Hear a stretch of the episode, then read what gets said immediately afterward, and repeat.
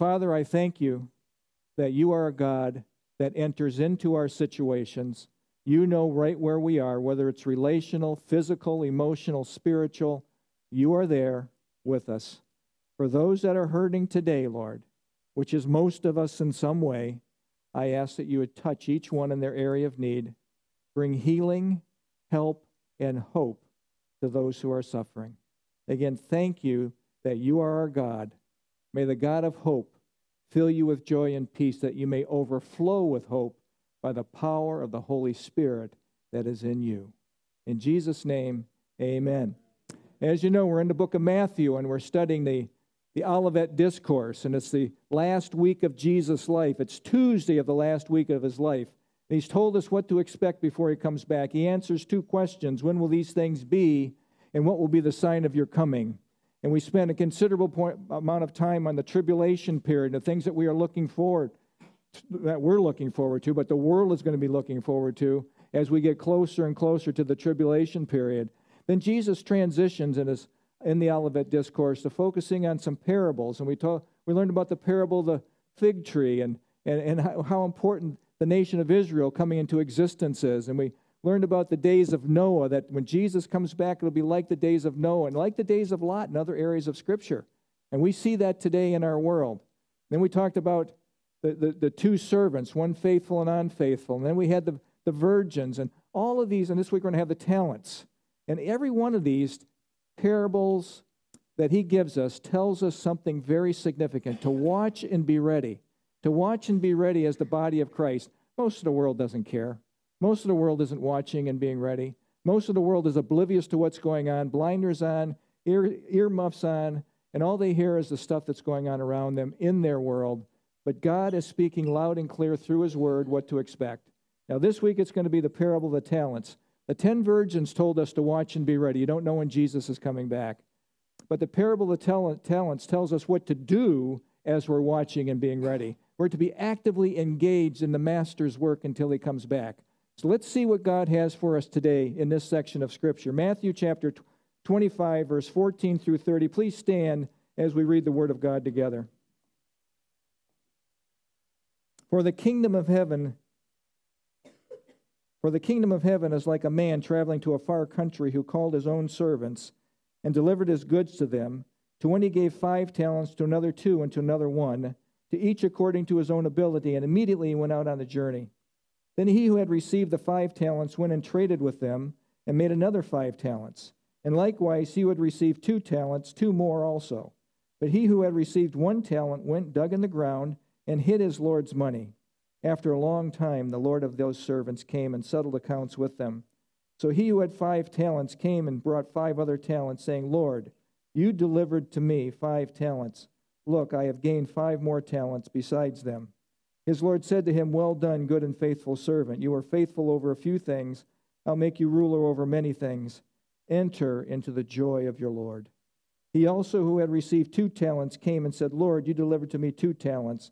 Look, I have gained two more talents besides them. His Lord said to him, Well done, good and faithful servant. You have been faithful over a few things.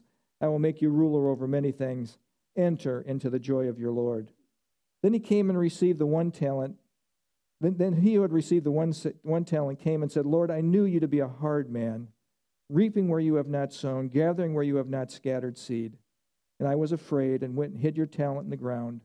Look, there you have what is yours. But his Lord answered and said to him, You wicked and lazy servant, you knew that I reap where I have not sown and gather where I have not scattered seed. You ought to have deposited my money with the bankers, and my coming I would have received back my own with interest. So take the talent from him, give it to him who has ten talents. For to everyone who has, more will be given, and he will have an abundance. But him, from him who does not have, even what he has will be taken away. And cast the unprofitable servant into outer darkness. There will be weeping and gnashing of teeth. This is the word of God. Our Father, we are indeed grateful for your word, Holy Spirit. I ask that you penetrate the veneer the covering of each heart, expose our hearts, and help us to hear from you today the treasures that you have for each individual person in here. Lord, Speak to us today, we pray. In Jesus' name, amen. Please be seated. Now remember, the focal point of the Olivet Discourse, that's Jesus' last sermon in the book of Matthew, is that he's coming back. The king is coming, the king is coming. Praise God. Maybe you can say this He's coming for me. Hopefully, He's coming for you. Last week, we talked about the 10 virgins. We knew there were 10 bridesmaids. All 10 bridesmaids were to be ready. All of them had oil to begin with. Then the surprise came. And remember, when Jesus comes back, it's going to be a surprise. It's going to be an unknown hour when he comes for his church, when he comes for his bride. Five bridesmaids lit their lamps and, had, and their oil went out. Five's, the lamp stayed lit. And those five then went to find oil. And when they went to find oil, the marriage procession took off without them. And they went from the bride's house to father's house, where the marriage ceremony would take place and the celebration would take place. And they did not have the oil, and something significant happened. They came and started knocking on the door. Let us in, Lord. Open to us. Lord, Lord, open to us are the exact words. Let us into the celebration. And Jesus said, in their pathetic, you can just hear them crying, pleading, let us in. And they hear these words from the Lord Jesus I do not know you. And they were not allowed in. Remember, oil is symbolic of the Holy Spirit. The five ran out of oil is a picture of many who look like a Christian but are not a Christian. Many think they're believers, but they are make believers, not real believers. How do I know if I'm real? How do I know if I'm going to be locked out? How do I know if I'm a phony or not a phony believer? Well, there's several things. First of all, the first question you have to ask yourself have I really believed in Jesus Christ as my Savior and received the gift of salvation? Have I really done that? Now remember, to believe is not just mental assent. So many people say, I believe in Jesus. I believe that Jesus was died on the cross. I believe he was buried. That's the gospel message. But you have to internalize it. You have to receive his dying in your place for you personally to be saved. Yet all who receive him, to those who believe in his name, he gave the right to become children of God, born again in the family of God. Have you actually done that? Secondly, are you working for the master? Thirdly, have you been changed? And I think genuine belief, there will be some sort of change. Now remember, fruit is evidence of change. Fruit in a person's life. What is fruit? Fruit is character change. And we start to have produced in us because we're dwelling in Christ and the Spirit of God is dwelling in us love, joy, peace, patience, kindness, goodness, all of those things that we see in Galatians chapter 5. But then I cautioned we are not fruit inspectors. I'm not to go around and say, oh, you're in, you're out, oh, you're not saved, you're not doing enough. That is not in the purview of humans. Only God knows those who are genuine. What I am to do is examine my life. Remember 2 Corinthians 13 5. Examine yourself to see whether you are in the faith. Test yourselves. Do you not know that Christ is in you unless you have been a adokimos, disqualified, not genuine? So the encouragement that Paul gives is look at your own life to see if you meet the criteria for salvation. Have you really believed and accepted Christ as your Savior? Now remember, admittance in the millennial kingdom is for genuine believers only. Those who think they had the oil, they weren't getting in. So phonies will not get into the millennial kingdom. They will not get into the kingdom of God. They'll be separated from God forever in a place that we traditionally call hell. It's actually the lake of fire. 2 Timothy 2:19 tells us about this genuineness. He says this, "Nevertheless, God's solid foundation stands firm, sealed with this inscription: God knows those who are his, and everyone who confesses the name of the Lord, what does it say? Must turn away from wickedness. That is evidence. When you start examining your life and you see changes in your life, I'm not doing the same thing, I'm not going to the same places, then you can say, okay, I'm, at least I'm on the right track. I'm on the right track. So important. So many people say, I know Jesus, but folks, you must worship the real Jesus, the Jesus of the Bible. Why am I saying that? Because every cult in every world religion has a positive view of Jesus, what we would call positive. It's really a degrading view of Jesus because they don't see him as God, they don't see him as deity, God incarnate, God in flesh. They see him in several ways. Watch how Islam sees him as a great prophet, second to Muhammad, created. Hinduism, he's a wise teacher, created. Buddhism, he's a spiritual teacher, enlightened like Buddha. Like Buddha. Jehovah's Witnesses say he's Michael the Archangel. Mormons say he's the spirit brother of Lucifer. The spirit brother, that's Satan. That's Mormonism, for real. Judaism says he's a false prophet, a false Messiah. Scientology says he's a good man and reaches a high level of spiritual awareness, but doesn't quite make it to the top rung like Hubbard does, the Scientologist. Well, folks, believing in the wrong Jesus will not save you. Now, this week, we're talking about the talents, and we start in verse 14 and 15. The master entrusts his possessions to his service, servants. Now, make no mistake, he's giving an illustration here, but the illustration is very clear. God has given you certain talents and abilities that he expects you to carry out while you're here, waiting for Jesus to come for you. Now, that's really the message that is pointed out here. So, verse 14 and 15 For the kingdom of heaven is like a man traveling to a far country. So, it'd be Jesus, he came to earth, who called his own servants and delivered his goods to them. And to one he gave five talents, to another two, and to another one, and to each according to his own ability. Let that resonate in your minds. Each according to his own ability. And immediately he went on a journey. He went back to Father's house. This is the picture He's using an illustration here, a picture of what he, he, is, he is doing. So, Jesus being the master teacher, Jesus being the most incredible leader that has ever existed, is preparing his disciples for life without him. Now, he's not going to leave them alone because remember, at Pentecost, the Holy Spirit will come upon the disciples and upon every believer to allow you to be able to accomplish whatever he's given you to do. So you don't have any excuses why, oh, I can't do it. I can't. Yes, you can, because God's Spirit lives in you. He says He'll send one just like Himself, allos, one just like Him. That is the Spirit of God. Now remember what a disciple is. This is an important point here.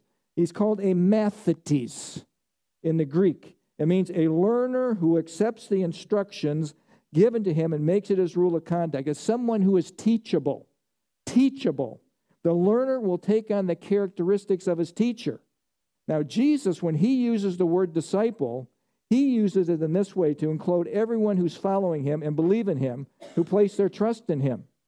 Real disciples will stick with Jesus. If you remember in Matthew chapter 6, there was a plethora, that means a whole bunch, that had left Jesus because his, they were disciples that were following him, that his teaching got too tough, got too hard and they decided they would leave. We can't do this anymore, Jesus. And they left. They left. Jesus is giving an illustration this week about the talents. Now, what is a talent? Well, the word is talanton. It's a weight, a coin, a sum of money. Now, listen to this. You may not have known this. It's 75 pounds of silver, 16 and a half years' wages for one talent. Now, why do I say that? because I got it from somebody else. Dr. Constable says this in his commentary. Originally, a talent was a measure of weight, 58 to 80 pounds. Most translators rounded off to 75 pounds. And then he goes on to say later on, a coin was, was, was minted. It was 6,000 denarii. The earning power of a talent was equivalent to about 16 and a half years of wages. That's an amazing thing to me. The one talent guy who we feel sorry for, 16 and a half years of wages this guy had. The five talent guy had more than a, lifetime of earnings. So you can see that a single talent is a considerable amount that God has given to a person, a considerable amount. Now, I want you to notice an important thing that Jesus said here, a really important thing. Talents were given each according to his own ability.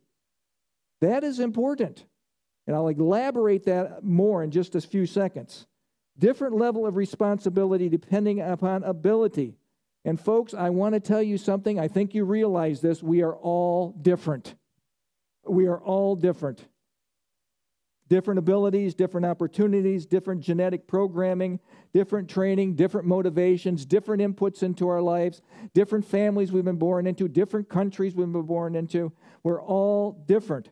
But I want to suggest to you something, and I believe this with all of my heart. God is a God of infinite creativity, and I think that being different is good. Being different is good. God has made us with endless variety. Now, look at when you go to U of M Stadium, you got 100,000 screaming Michigan fans. They all look like humans. When you go to the airport and you people watching and you, you see the diversity, and I have this picture, this all these people coming up on the screen. Maybe it was already there, I don't know. But anyway, you're looking at the absolute amazing, they all look human, but they all look different. It's astounding to me how God has made such creativity. I mean, supposedly no two snowflakes are the same. Can you imagine that type of creativity? That is the God that we are serving. Endless beauty. Acknowledging God's amazing creativity, we realize what God expects of you individually in His creation. You are only responsible to use the ability given to you not to be compared with everyone else on that picture. God expects you to be the best you, not comparing with everybody else around you. Do you hear that? That's an important concept. You must be the best you. Now, think about it. Think about this world system. Think about Satan and how he tries to stir up discord. Satan and this world system are all about comparing at making you feel inadequate, making you feel like you don't quite measure up. You're not quite good enough. And then what happens to the human being is they start to detach. If I can't do anything right, if I'm inadequate, if I'm not good enough, I'll detach from what's going on. And that's exactly where Satan wants you detached, useless, out of action. And I want to say something loud, I guess I'm saying loud enough now, loud and clear again. Don't take the bait of Satan. Know who you are in Christ. Act like who you are in Christ, and then by all means, be who you are in Christ. And let me say this you are special. You are special just the way God created you. Now, look at, we're growing. I mean, God created you, and you know that you're a mess and you're in a process of being conformed to the likeness of Christ. But it's amazing that God loves us in this messy state that we're in, this messy, pathetic state. He created you. You are a child of the King, and I cannot tell you how much God adores you. You are adored by your Heavenly Father. He loves you implicitly. When you say yes to Jesus, He loves you as much as he's ever going to love you until the day you die or in heaven glorified before him finally will be normal when we get to heaven. And the glorified state we're not normal here. We're not normal here. We're struggling here. We're struggling here. Be your best for his glory. He entrusted some with some responsibility. Everyone has some. Use what he has given you. Verse 16 through 18 how each servant handled what was given to them. This is going to be about the how, what each one got. So 16 through 18. Then he who had received five talents went and traded with them and made another five talents. Now he knew he had to do this. And likewise, he who had received two gained two more, but he who had received one went and dug in the ground and hid his Lord's money. Now that's an amazing thing. They have been instructed on what to do, and two of them were obedient, and one of them was not. So watch this. God knows exactly what he's doing. He gives you exactly what you need to do, what He knows you're capable of, and expects you to carry out your mission, not in your strength. It's not about us, it's about God working through us, allowing us to do the impossible. Doing the impossible. The question is this what will you do with the talents, abilities, and responsibilities that God has given to you? We have to answer that question. What will you do? He's given you something. He's given you a mission. The five talent guy, he made five more. The two talent guy, two more. And the one talent guy, he just hides his treasure. He does nothing with what God has given to him. Please notice this the five talent guy is not more important than the one talent guy. Now, we, think, we, t- we tend to look at things as importance. You know, somebody can jump higher, run faster, do whatever they are. You, you tend to look at that. No, God says everyone is equal before Him. Five talent guy is not more important than the one talent. All are equal at the foot of the cross. God does not play favorites. Now, if you remember, many years ago when we were in Matthew chapter 16, verse 19, we ran into Peter, and Peter had the keys to the kingdom. And we struggled. What does that mean, the keys to the kingdom? And then we came up with this. We believe the keys of the kingdom is Jesus, Jesus gave Peter the keys to open the kingdom to each people group. And it was to the Jews first. And we know that in Acts chapter 2 at Pentecost, Peter was there when the kingdom was opened to the Jews and the Jews received the Holy Spirit. Several years later, in Acts chapter 8 in Samaria, Peter is there with the keys to the kingdom and opened up the keys to the Samaritan people.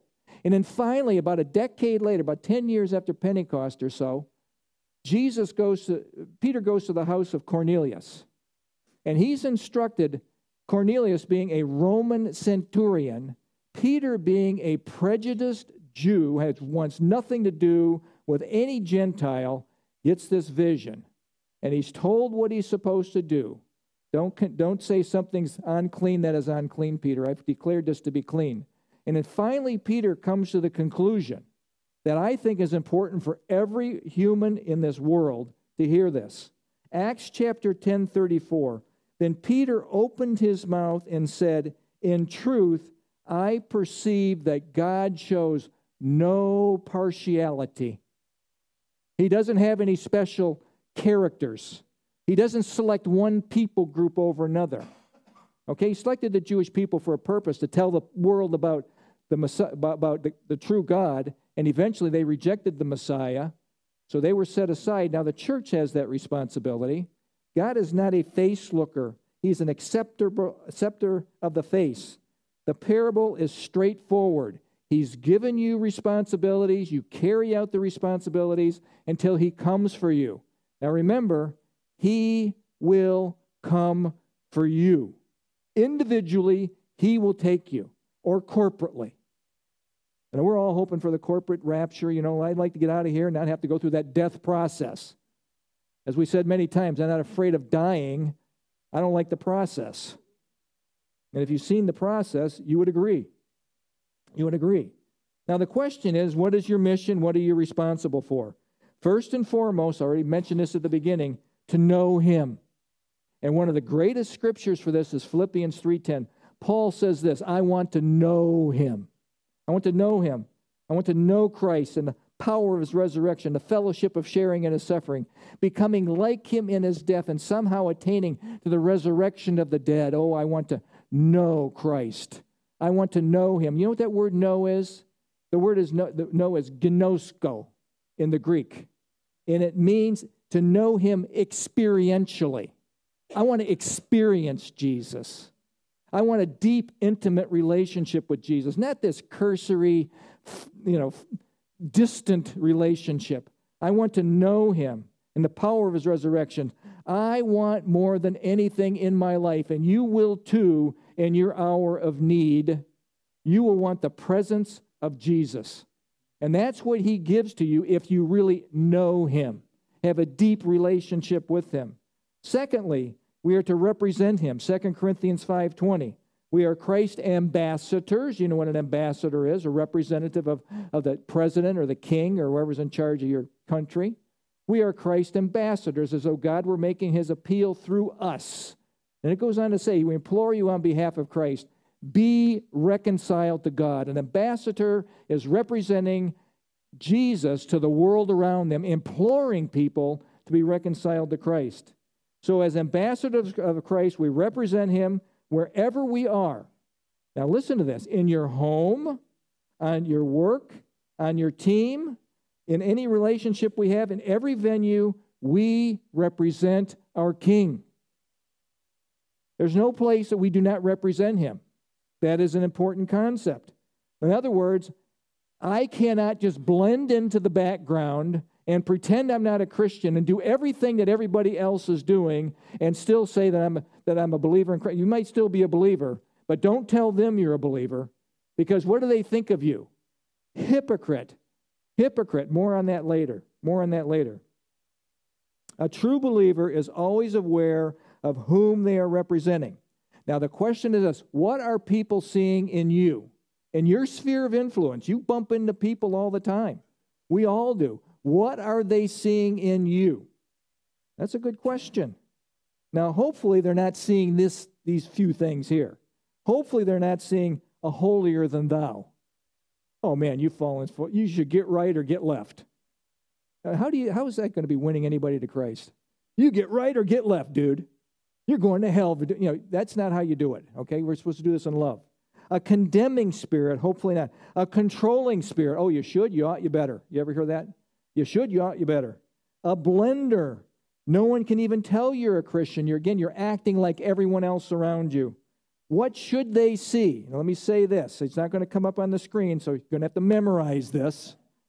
Christ in you, the hope of glory. They should see, you want them to see more of Jesus and less of real you. Okay? So, what you would like them to see is a person that is naturally demonstrating the fruit of the Spirit. Again, love, joy, peace, patience, kindness, goodness, faithfulness, gentleness, self control. When you start to do that, they know something. You've been with Jesus. You're not a phony. They know that you're something different there. Thirdly, we are to work for him. Colossians 3 23 and 24. Whatever you do. Now, what does that mean? That means whatever you do, work at it with all of your heart as working for the Lord, not for men, knowing that as the Lord Christ you are serving. Know what you are serving. Since you know, that you will not re- since you know that you will receive an inheritance from the Lord as Lord is your reward, it is the Lord Christ you're serving. I had to get the rest of it in there. The world you are immersed in must see the best you, the best worker in the organization. Now, please hear this. Remember the principles for, the, for success in the work world that you're immersed in that the Benham brothers have shared with us. I've shared these four principles several times. These are not in your notes. So if you want to write them down, that's up to you. You can do that if you want. Number one, if you want to be successful, you want to represent the Lord Jesus Christ wherever you are, wherever you're working. Number one, be faithful in the little things. Work with purpose. Work with purpose. You're reflecting your Lord. Secondly, and this is not easy, produce more in value than you take in pay. What does that mean? That means you come to work a little bit earlier. You might stay a little bit later. And by all means, while you're at work, what do you do? You work. You don't spend half the time in the bathroom. You're not taking half the time on the breaks. You're not trying to sneak around and get out of all the work you can do. You're the most productive, best person you can be. Thirdly, be a fountain, not a drain. What does that mean? Come to work with a great attitude. I mean, you'll blow everybody away if you have a great attitude. The most common thing that happens at work is what? Complain. Complain. And it's so easy to complain. We're all depraved. We love complaining. We can just complain about everything. Join right in on that. So come with a great attitude. Be a fountain, not a drain. And finally, number four, breathe life. Breathe life into your workplace.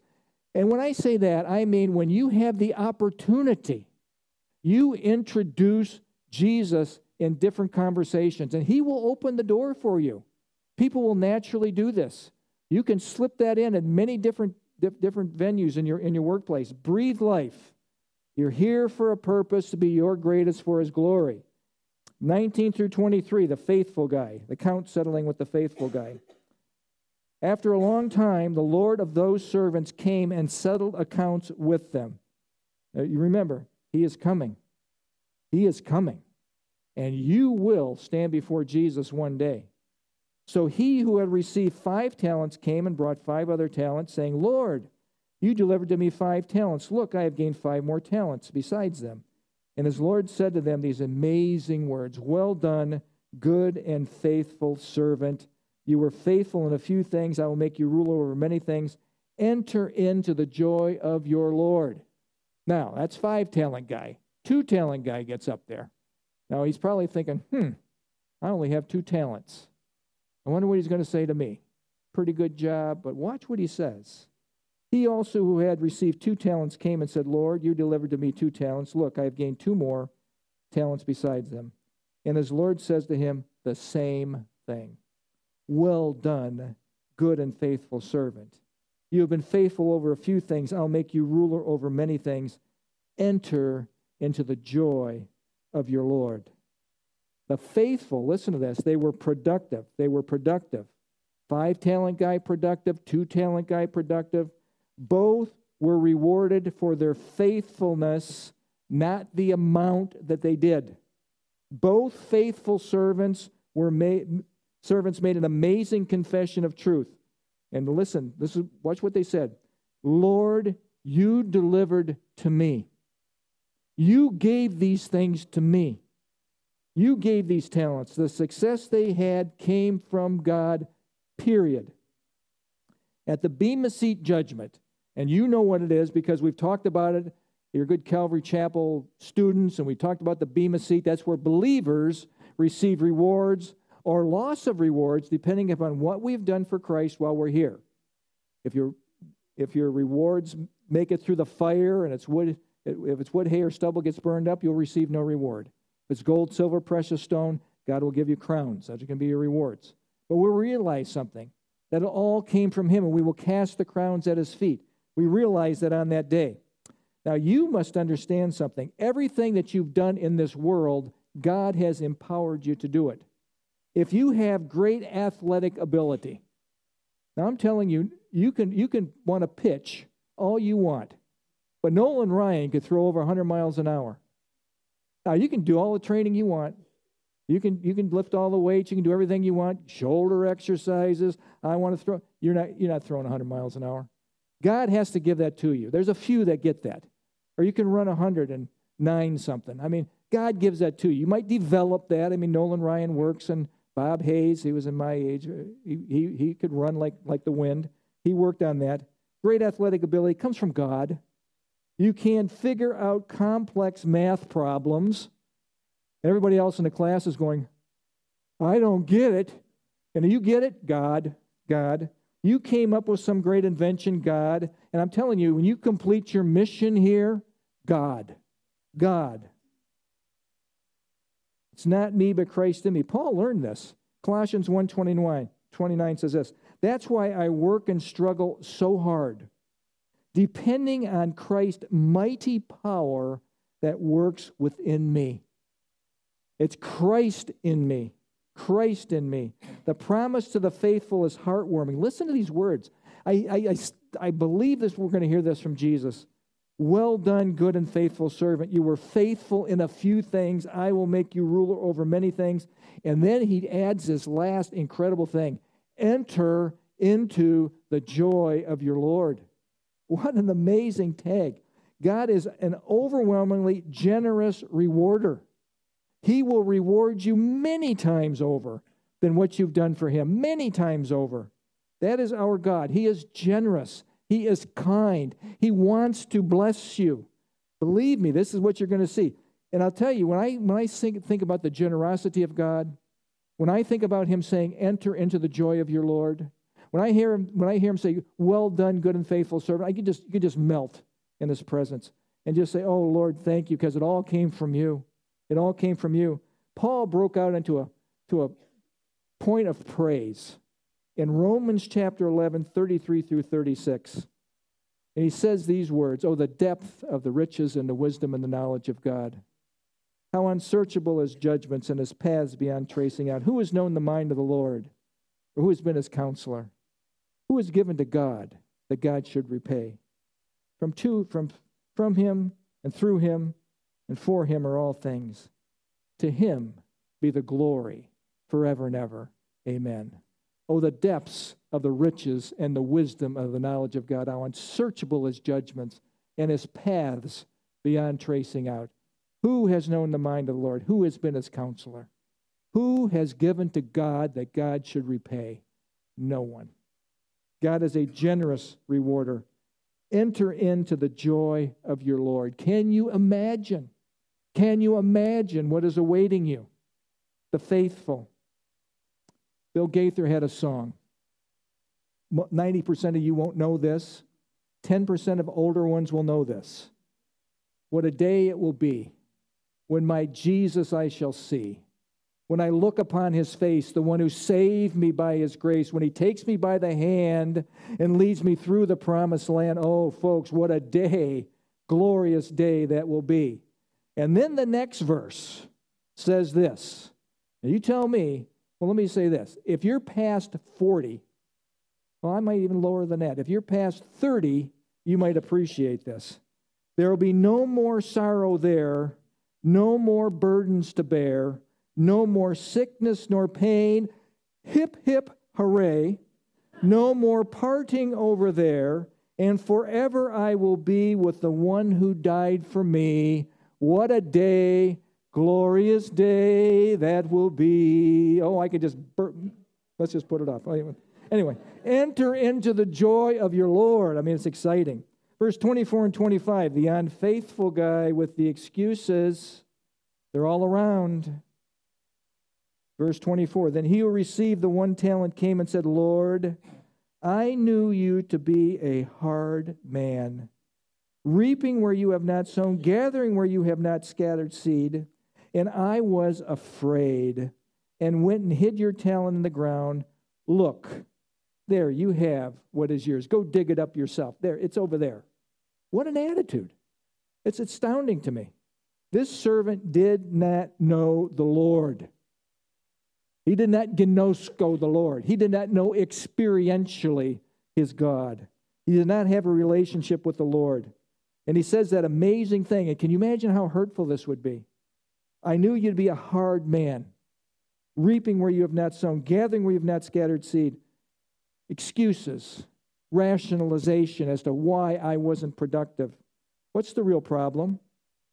It was too hard. What you gave me to do, God, was too hard. You're too demanding. You're unsympathetic. You don't know what my needs really are. You don't know what my life is all about. The excuse is crescendo and it says to this to, to Jesus, who is who loves you more than anything. I was afraid. I was afraid. So I did the next best awful thing. You put me in this awful situation. I hid the talent in the ground. And it's this type of thinking. I buried it, forgot it, and forgot about it, and thought you would never come back. But then there was a day of accountability.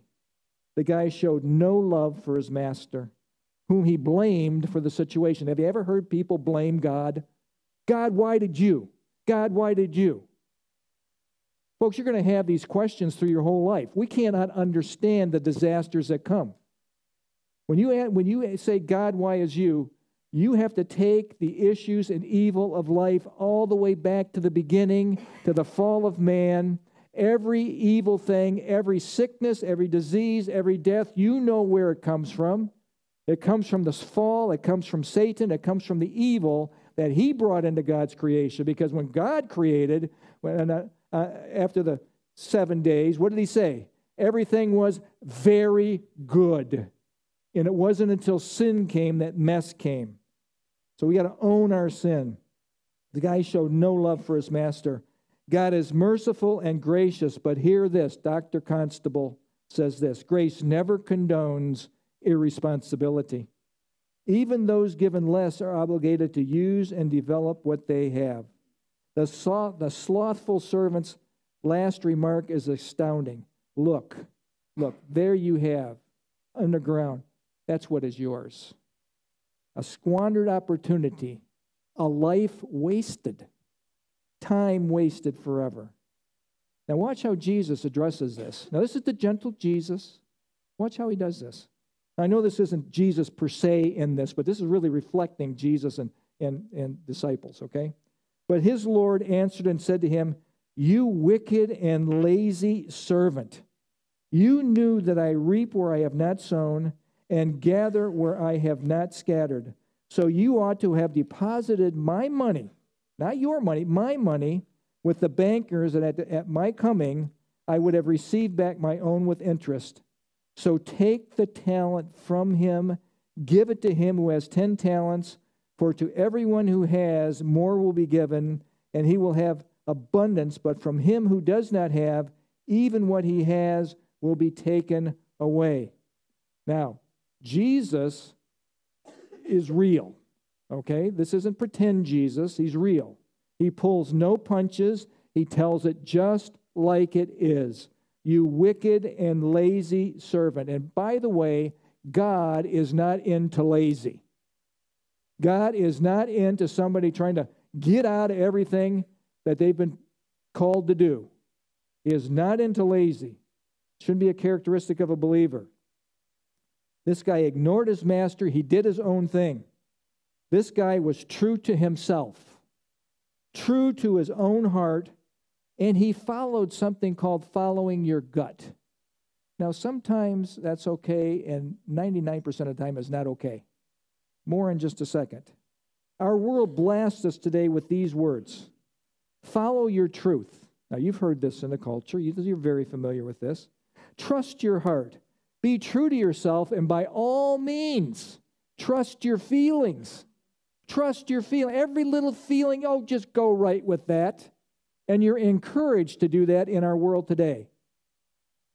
That's the triunity of evil, by the way, folks. The world, the flesh, and the devil. This is world think. This is flesh think. This is Satan think. What does the scripture say? Trust in what God says is truth. Now, most of you have this memorized. This might be this might be on your refrigerator, on your dashboard, someplace in your heart. Is a very famous scripture. Trust in the Lord with some of your heart. Thank you. Trust in the Lord with all of your heart and lean not into your own understanding. In all your ways, acknowledge Him. And what will He do? He will make your path straight. He will make your path straight. Psalm 37 5. Commit your way to the Lord. Trust also in Him, and He will bring it to pass. Now, what you are not to do, do not do this. Calling all cars. Remember the calling all cars. Don't do this. Do not trust your flesh. It will lie to you, it, it, it, wants its own way. Do not trust your heart, which is a reflection of your flesh. Do not be true to your fleshly heart. Do be true to God and His Word. Here, Jeremiah 17 9, you guys know this. The heart is deceitful above all things and beyond cure. Who can know it? Now, should I trust my feelings? Yes, if it's in line with God's word. No, if it's in line with the world's ways. Why do I say that? God has given you something, and not just you, but every human in the world has this one thing. He's given you a conscience. So you are to listen to the conscience that he's given to you. Romans 2:15 he has written his law on the hearts of every person and people have a conscience bearing witness as to what they should do or should not do. Conscience means this the word con, the first part of it, means with. Shunts means knowledge. Every human knows with knowledge that God has put into every human what is right and what is wrong. There's no guessing on this. See, what we see in our culture today is go against your conscience that God has given you and trust your feelings. That is the wrong way to go. Remember, the human mind is easily manipulated. Now, we know that there are indoctrinators out there, and I've given this example in the past of Joseph Goebbels, the Nazi propaganda czar. Now, he, was in, he really had influence over Germany from 1933 to 1945. Okay? Listen to what he did. And you've heard this is a quote that I've said several times, but it's a good quote. And I think this is what is happening in our world today. They've learned from people like Joseph Goebbels. If you tell a lie big enough and keep repeating it, people will eventually come to believe it. The lie can be maintained only for such a time as the state, the government, can shield the people from the political, economical, economic, or military consequences of the lie. It thus becomes vitally important for the state, the government, to use all of its powers to repress dissent, For the truth is the mortal enemy of the lie, and thus by extension, the truth is the greatest enemy of the state.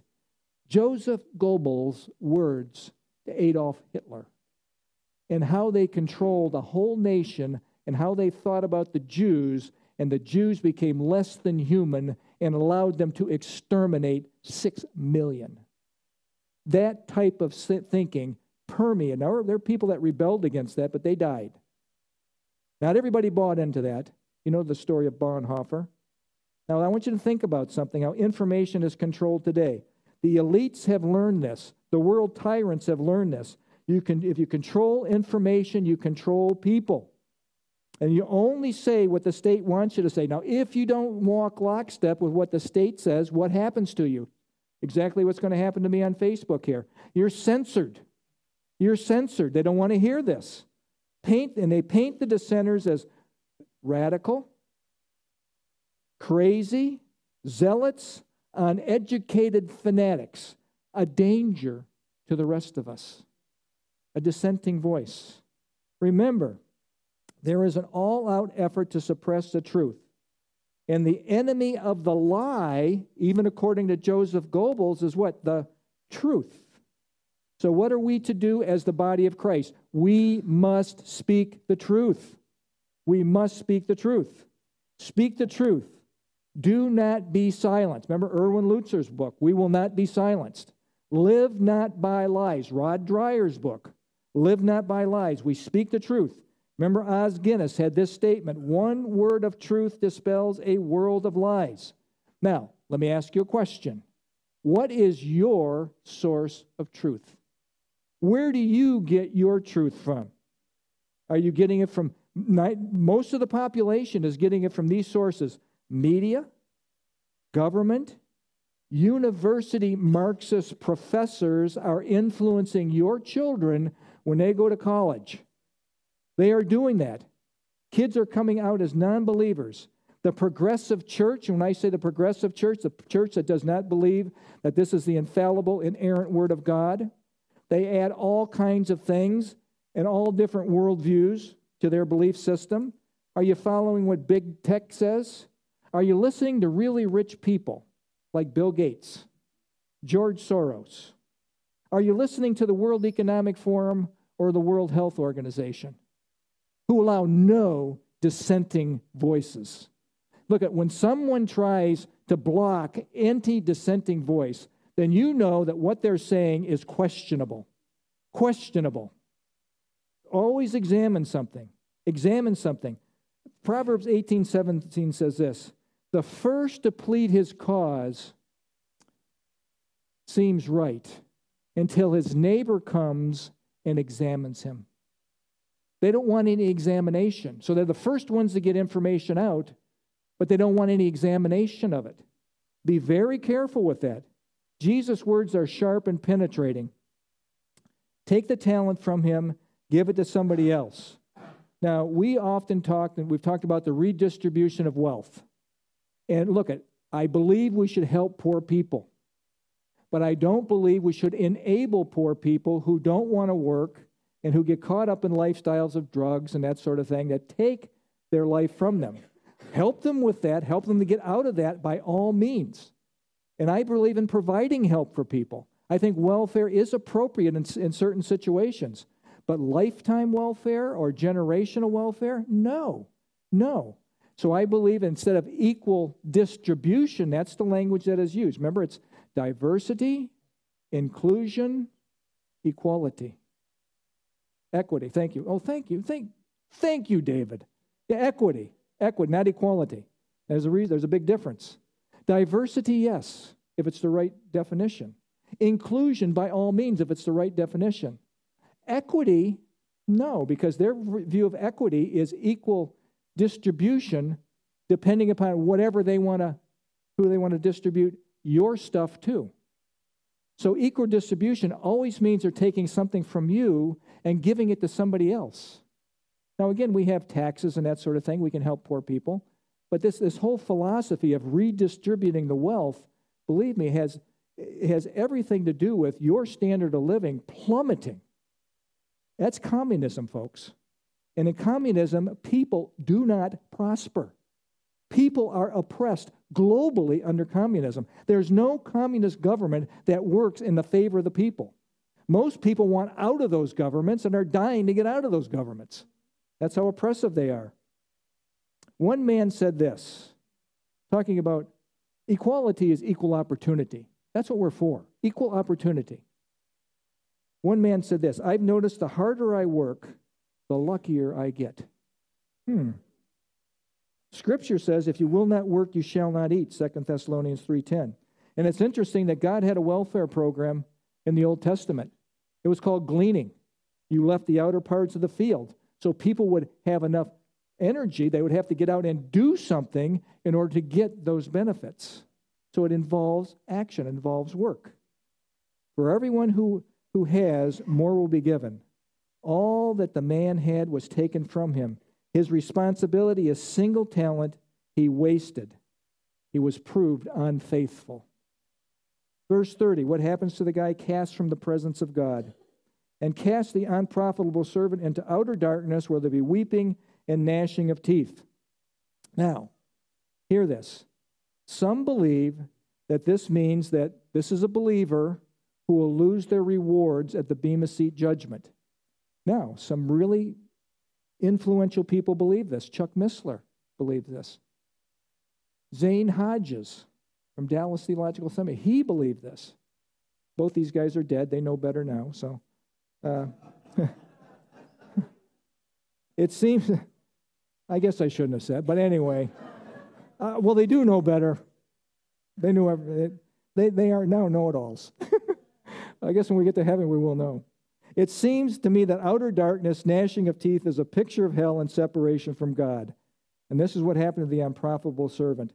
This guy did not know his master. Did not know his master. So, closing thoughts. Closing thoughts. The one who is not working is viewed as not genuine. Again, real salvation results in real change in a person's life.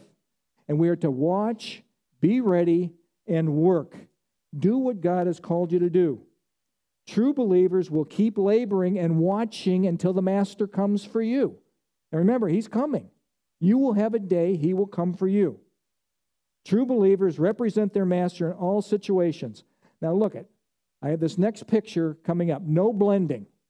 So many Christians, people don't even know you're a Christian. They, you blend in like a chameleon all over, and they, you're a Christian? Eh, or if you are a Christian and then you blend, that's even worse. You're telling them all about Jesus and you're doing exactly the same stuff that they're doing. Folks, don't be a chameleon. The unbeliever is called wicked and lazy. The lake of fire was his destiny. No one gets into heaven by being a little good or even mostly good. One gets to heaven the Jesus way only. The Jesus way only. Believe and receive the gift of salvation. Once you receive the gift of salvation, remember, salvation is by grace through faith alone in Christ alone. Believe that with all of our hearts. But we're to work for Him at some level, some capacity. Work for the Lord, represent Him, honor the Lord with your life. You have been given a life for a purpose. Use your life for His honor and glory. And remember this it will be worth it all when we see Jesus and we hear these words. And I wanted to end with this picture on the screen. And I love this. I just picture this. Jesus just grabbing you and giving you a bear hug. This is like a Nick hug. I mean, just get right hold you. Boom. I mean, that's a little, uh, uh, just a, mm, a nice welcome. Welcome. Listen to these words. Maybe it'll hit you a little bit harder this time. Then the Lord said to him, Well done, good and faithful servant. You were faithful over a few things. I'll make you ruler over many things. Enter into the joy of your Lord. And then the beauty of all this is that He knows our potential. He will not give you more than you can handle. The Lord was and is waiting for results in our lives. The master of those servants is fair, righteous, and loving. What a day it will be when my Jesus I shall see when I look upon his face, the one who saved me by the grace, when he takes me by the hand and leads me through the promised land. What a day, glorious day that will be. Folks, that will be the most glorious day of your life. And guess what? It's coming soon. We have previews of coming attractions happening all over our world today, folks. The King, He is coming. Let's pray. Father, we thank you for this time. Thank you for your word. Thank you that you've given us this word to warn us. Thank you that you've given us this word to prepare us. Thank you that you've given us this word to share with other people the great, wonderful love story of Jesus. The love of Jesus for people. Jesus came to seek and to save the lost. Thank you, Lord, to destroy the works of the devil. Thank you, Lord. And one of these days, the kingdom will come, and we will be alive and well in the kingdom, serving our Lord forever. Millennial kingdom, a thousand years, and eternity forever after that. What a picture! What a joy! Enter into the joy of your Lord. In Jesus' name, amen.